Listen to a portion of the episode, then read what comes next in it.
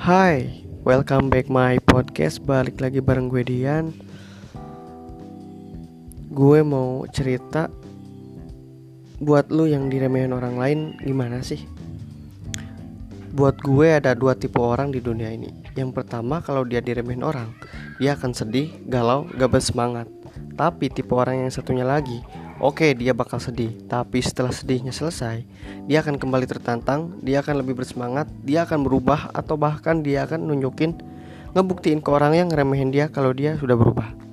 Nah, kalau lo tipe yang mana? Tipe yang sedih, terus galau, terus gak bisa tidur, sampai ke bawah mimpi, terus baper, terus bikin postingan instastory gitu. Mau sampai kapan? Waktu adalah salah satu hal yang berharga di dunia ini dan waktu adalah sesuatu yang tidak bisa digantikan lagi selama-lamanya. Dan kita hidup di dunia ini tuh hanya sekali dan kita hidup ini dunia dan kita hidup di dunia ini tuh mau jadi orang yang kayak gimana sih? Up to you guys, up to us. Lu mau jadi orang yang tajir melintir punya ini itu, lu bisa. Lu mau jadi orang yang sering traveling keliling dunia, lu bisa. Lu mau jadi orang yang sederhana, hidup berkecukupan, lu bisa. Tapi kalau kita hidupnya cuma ngebayangin doang, nggak gerak ya sama aja Terus apa yang harus dilakuin? Start. Ya lu lu harus mulai. Kalau kata Nike ya just do it. Jangan kebanyakan rencana ini itu, idea. Jangan kebanyakan strategi mau gini mau gitu. Ayo start. Jangan rebahan terus. Kalau circle lu jelek, skill lu nggak ada, nggak ditambah, nggak dikembangin, one day tanpa sadar lu udah ada di barisan belakang. Kalau lu nggak pernah ngecoba, lu nggak akan pernah tahu hasilnya.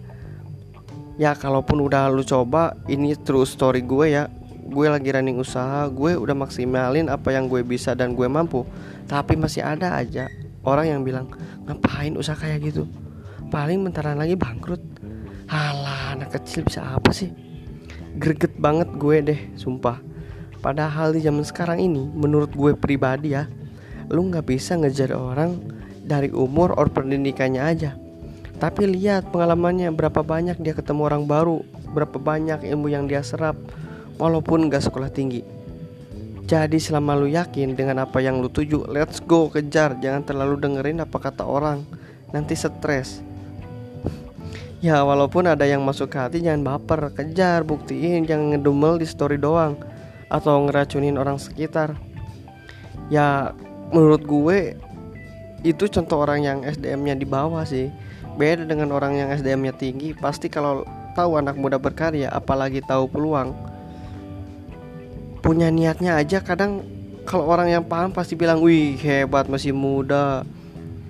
So ayo gerak jangan males punya cita-cita jangan cuma dijadiin resolusi tiap tahun kejar jangan cuma dibayangin